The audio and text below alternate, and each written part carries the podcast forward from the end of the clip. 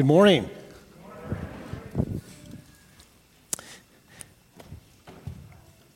Earlier in the day, Pastor Dave had, texted me. I didn't see the text till 12:30. I was here at the church and got home a little bit after one. Um, studied for a couple hours, and wrote a sermon, bulletin inserts, and projection screen. Uh, so I'm excited to be upstairs with you, and I brought the kids upstairs too. Uh, so we're going to have some fun there. Before we get to the message, I'd like to recognize two individuals, part of our Awana program in the TNT. These two young men are described to me as memorizing maniacs. They have memorized and completed four books this year in TNT. At this time, I would like Briggs Erskine and Ethan Teeters to come on up. You can give them a hand. There they are.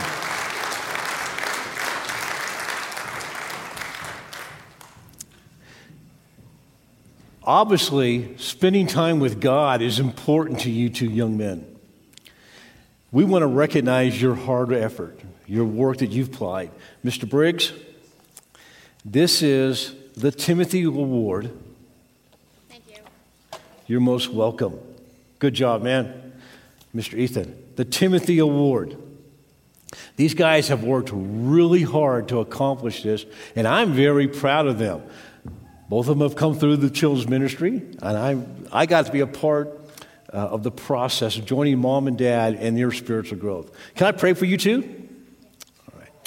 My Father, I pray for Briggs and for Ethan.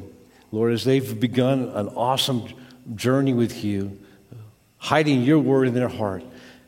Father, I pray for them as they continue to grow and continue to go on through uh, North Hills here, that we can come alongside, we can help to encourage them, and that they can be the young men of God you've called them to be. Father, this desire to learn your word and to hide in their heart, may it never depart from them. May they learn to love you and walk with you every day. We ask this in Jesus' name. Amen. Good job, gentlemen.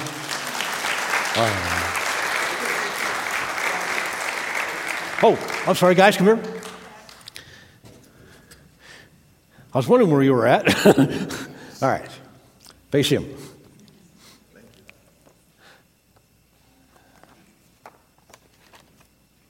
Thank you, Steve and Steve. Good job.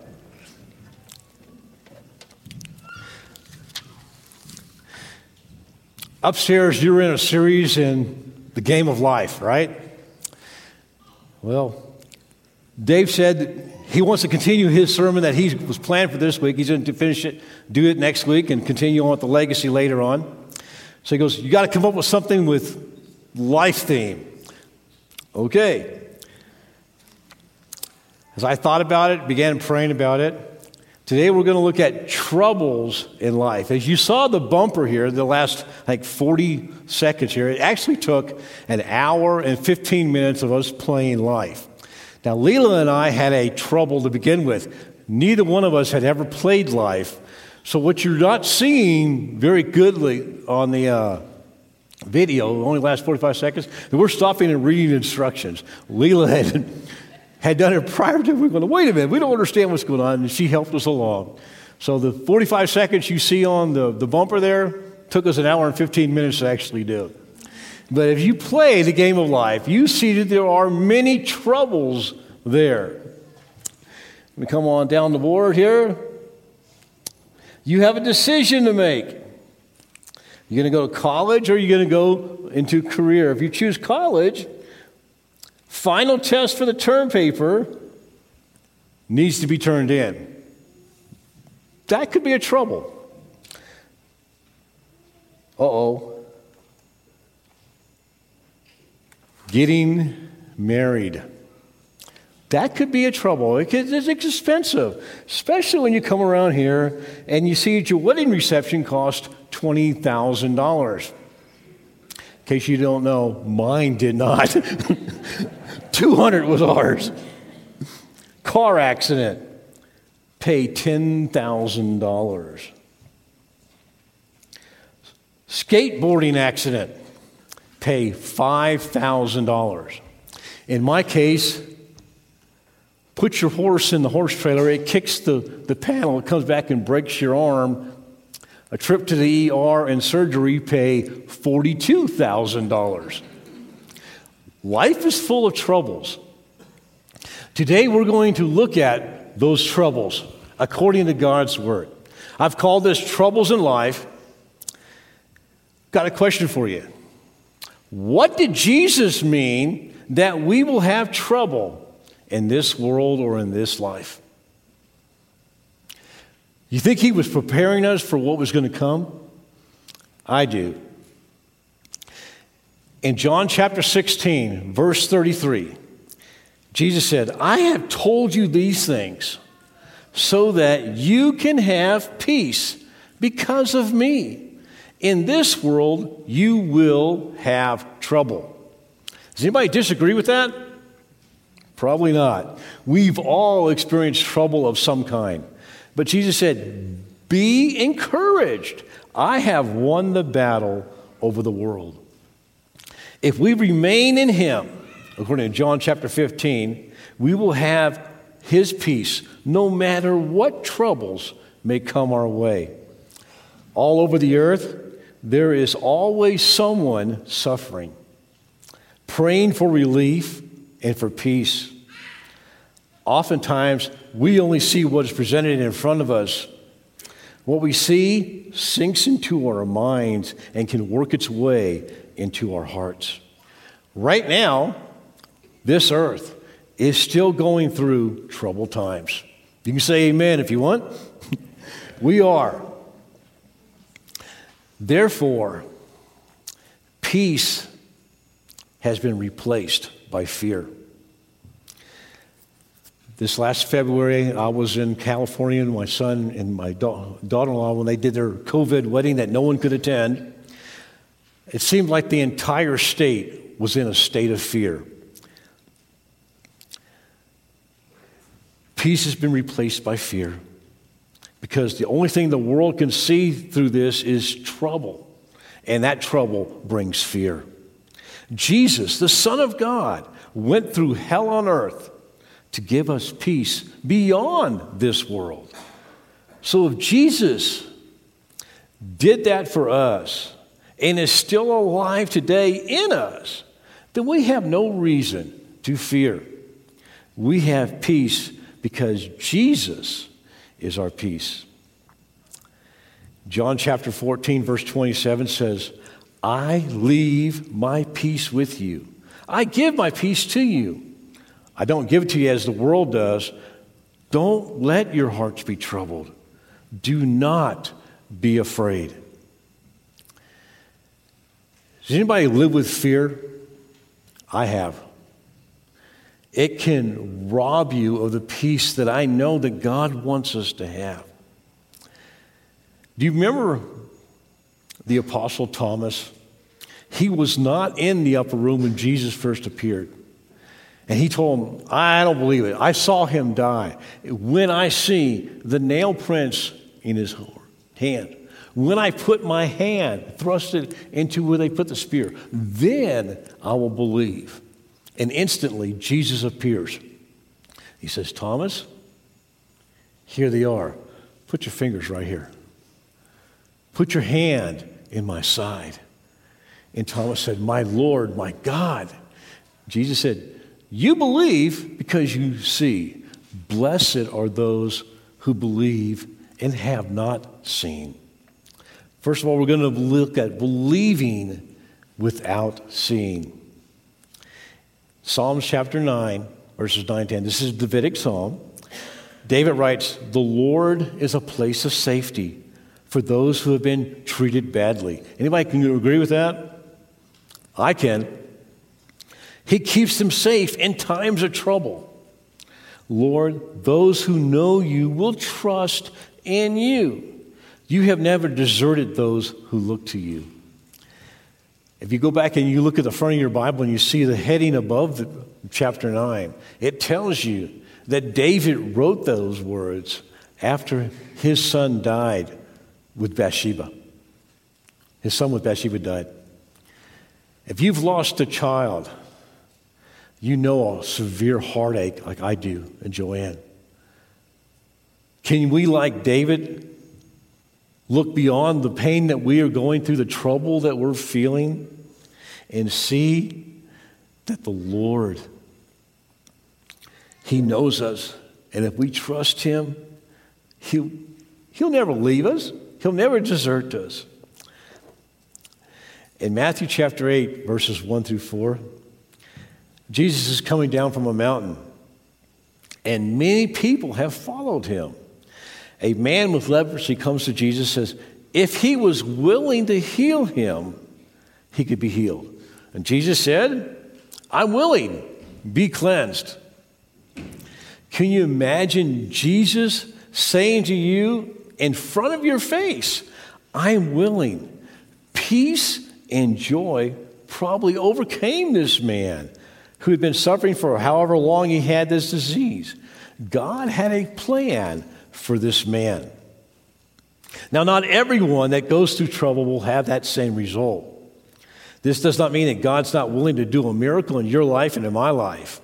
In fact, Jesus did not do miracles and heal everyone. So, if God is willing, are you and I willing to let Him come take control of your life and of my life?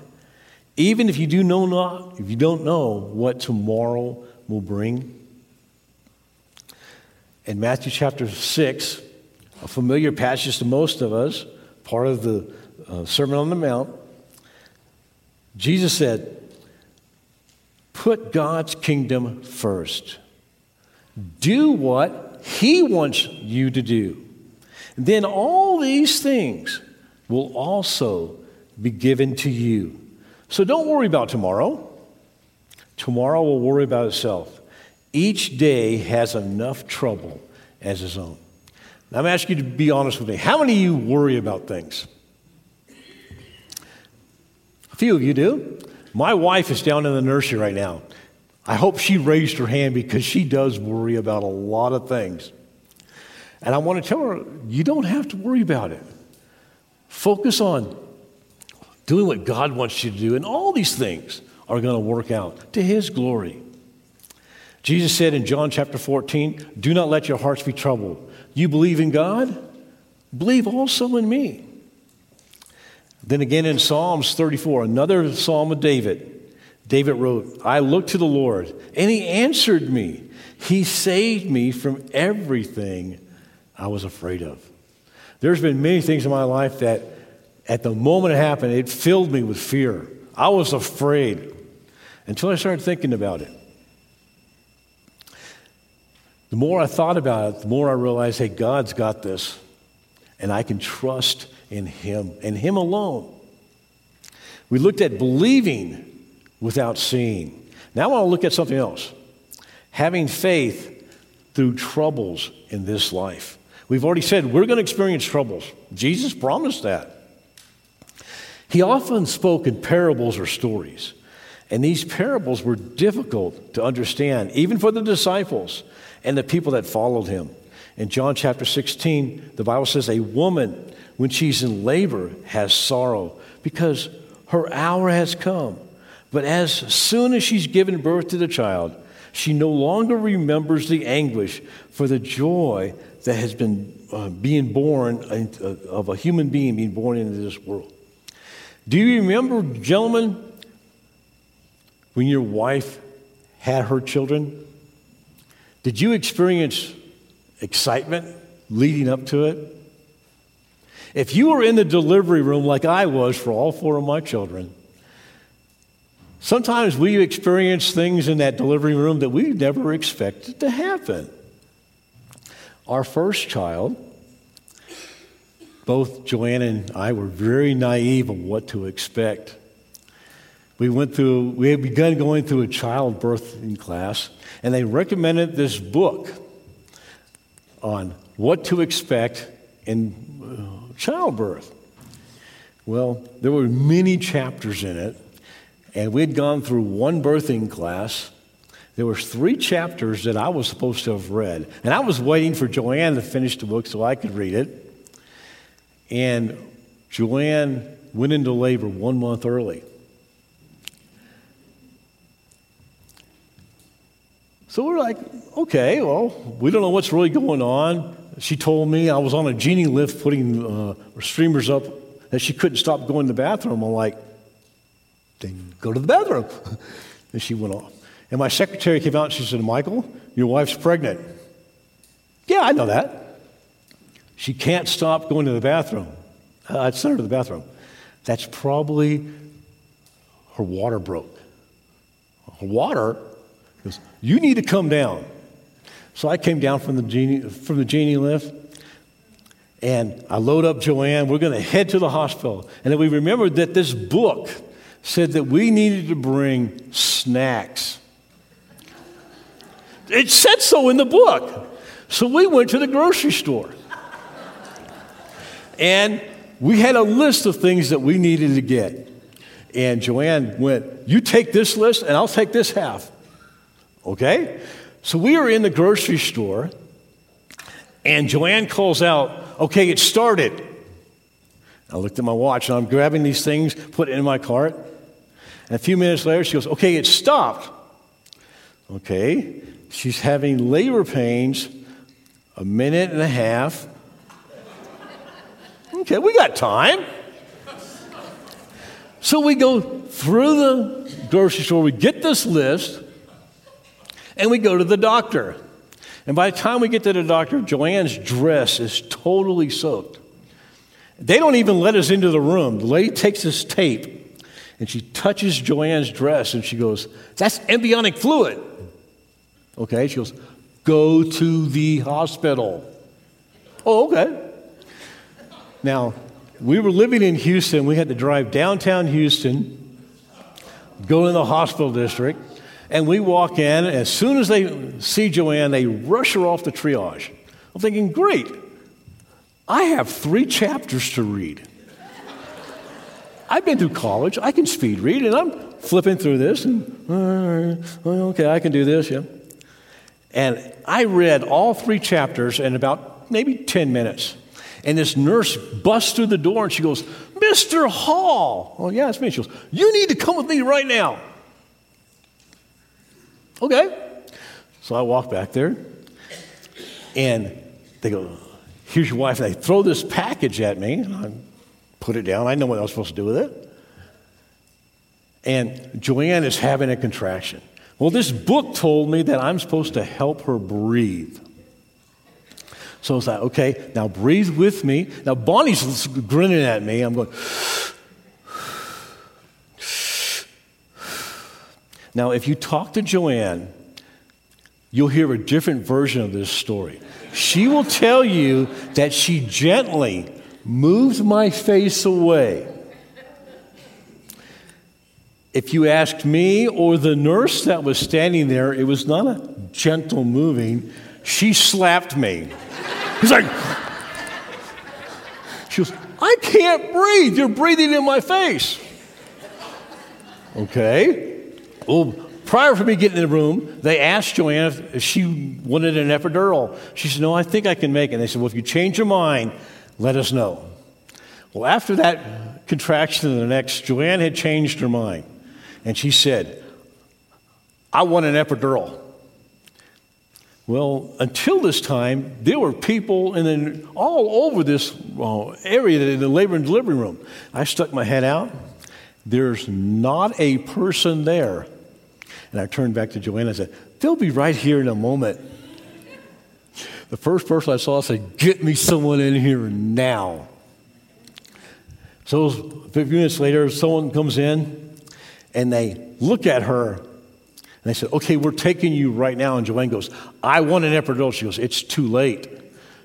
And my wife said, You told me I could have an epidural. And the lady said, You don't understand. The baby's coming right now. And my wife's demeanor changed like that. She said, Oh, okay. what? you went from yelling at this nurse, you've just walked in the door, and said, Oh, okay, we're ready. And as they start wiggling around, the lady looks at me, she goes, You were supposed to put that gown on. So I rip it open, I'm putting this also on. putting the booties on, put the hat on, and there was this packet. I was supposed to scrub my hands, and I went through it. And I walked into the labor, into the delivery room with her. And I remember that Joanne was having a horrible time. But as soon as they came out, she was all smiles. She forgot about the pain she was going through because she now had the precious gift of a child. It's what Jesus was talking about right now. The troubles that we're going through right now, they think we're, we think how severe they are. But someday, we're going to look back and say, that was just passing. I have a hope that's eternal. In John 16, 16, Jesus spoke, In a little while, you'll no longer see me. Then after a little while, you will see me. These disciples didn't understand what Jesus was saying. In fact, they would not understand it until Jesus appears to them after his death and resurrection. Throughout our lives, we will have circumstances that we will not understand at that moment. But later, maybe God will reveal to us and have us understand what He was doing all through those troubles that we were going through. That child I talked to you about in the labor room, and Joanne yelling at the nurse and then saying, oh, okay, well, she was all fine.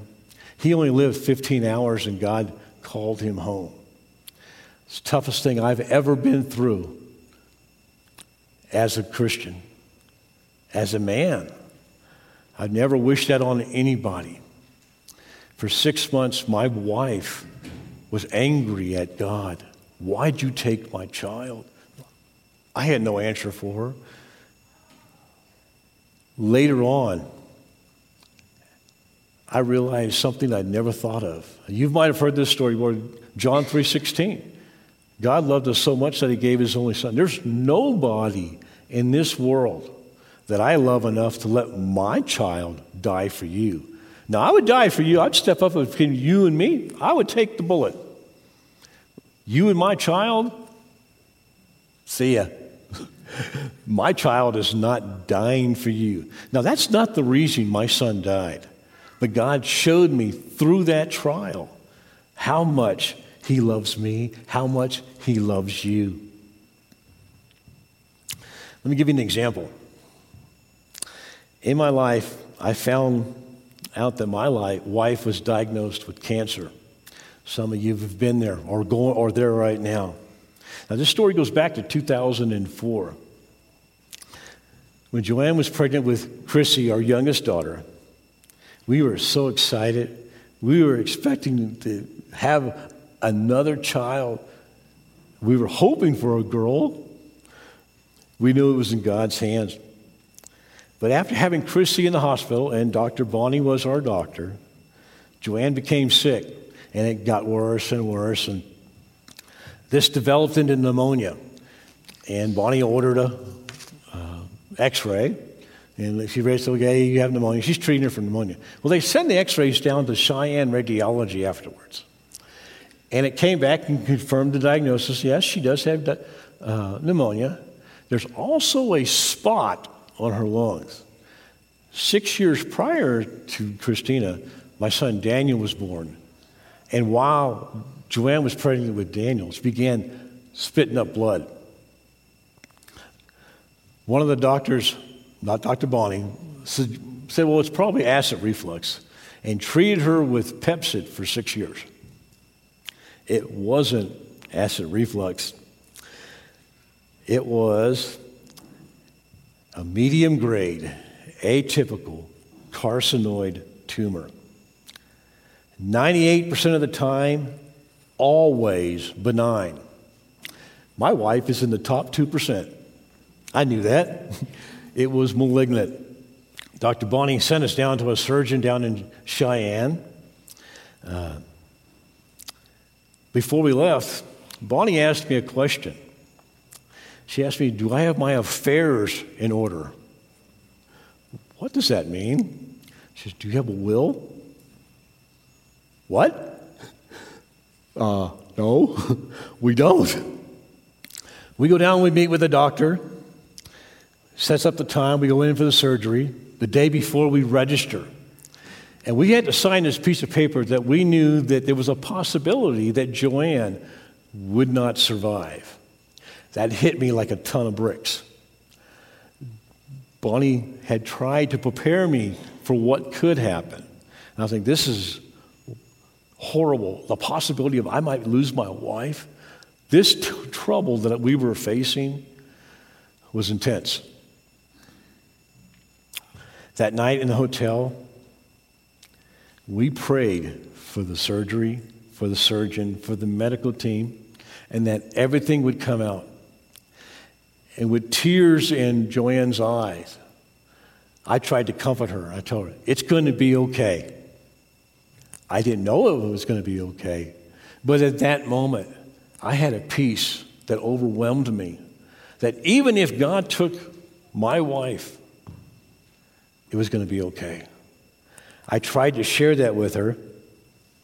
I don't know if I eh, helped her at all. She went through the surgery, and in case you haven't figured out, she survived. And now, 16 years later, my wife is still cancer free. We still see Dr. Bonnie go to the test and all that stuff to make sure, but it taught me something. We do face troubles, and sometimes they're overwhelming. But even in those overwhelming troubles, God is there. Jesus wants to give us his peace if we trust in him if we put our faith in Him, if we give Him control, no matter what the circumstances, the outcome might be, He is still King. He is still God. He is still our loving Savior. Through all that, Joanne and I became closer to God. We've learned to give our worries to Jesus. Okay, at least I do most of the time. We will have many troubles while we are here. But Jesus said that in Him we will have peace. John chapter 16, verse 33. So as we remain in Him, we will have our peace no matter what troubles may come our way. John chapter 15. Remain in the vine, remain attached to the Father. So, what does this mean, Pastor Michael? This peace will remain in our hearts, even though troubled times come, even when this world hates us. And the world will hate us because they hated Jesus first. Again, John chapter 15. So continue to have faith, persevere through your troubles. God is there with you, and He won't leave your side. We're going to look at one last verse Romans chapter 5. Paul wrote, We have been made right with God through our faith. Now we have peace with Him because of the Lord Jesus Christ. Through faith in Jesus, we have received God's grace. In that grace, we stand. We are full of joy because we expect to share in God's glory. We have a future glory in heaven. And that's not all. We have full joy even when we suffer. Are you suffering? We can have full joy even in the midst of that. We know that our suffering gives us strength to go on, and that strength produces character. Character produces hope, and hope will never bring us shame.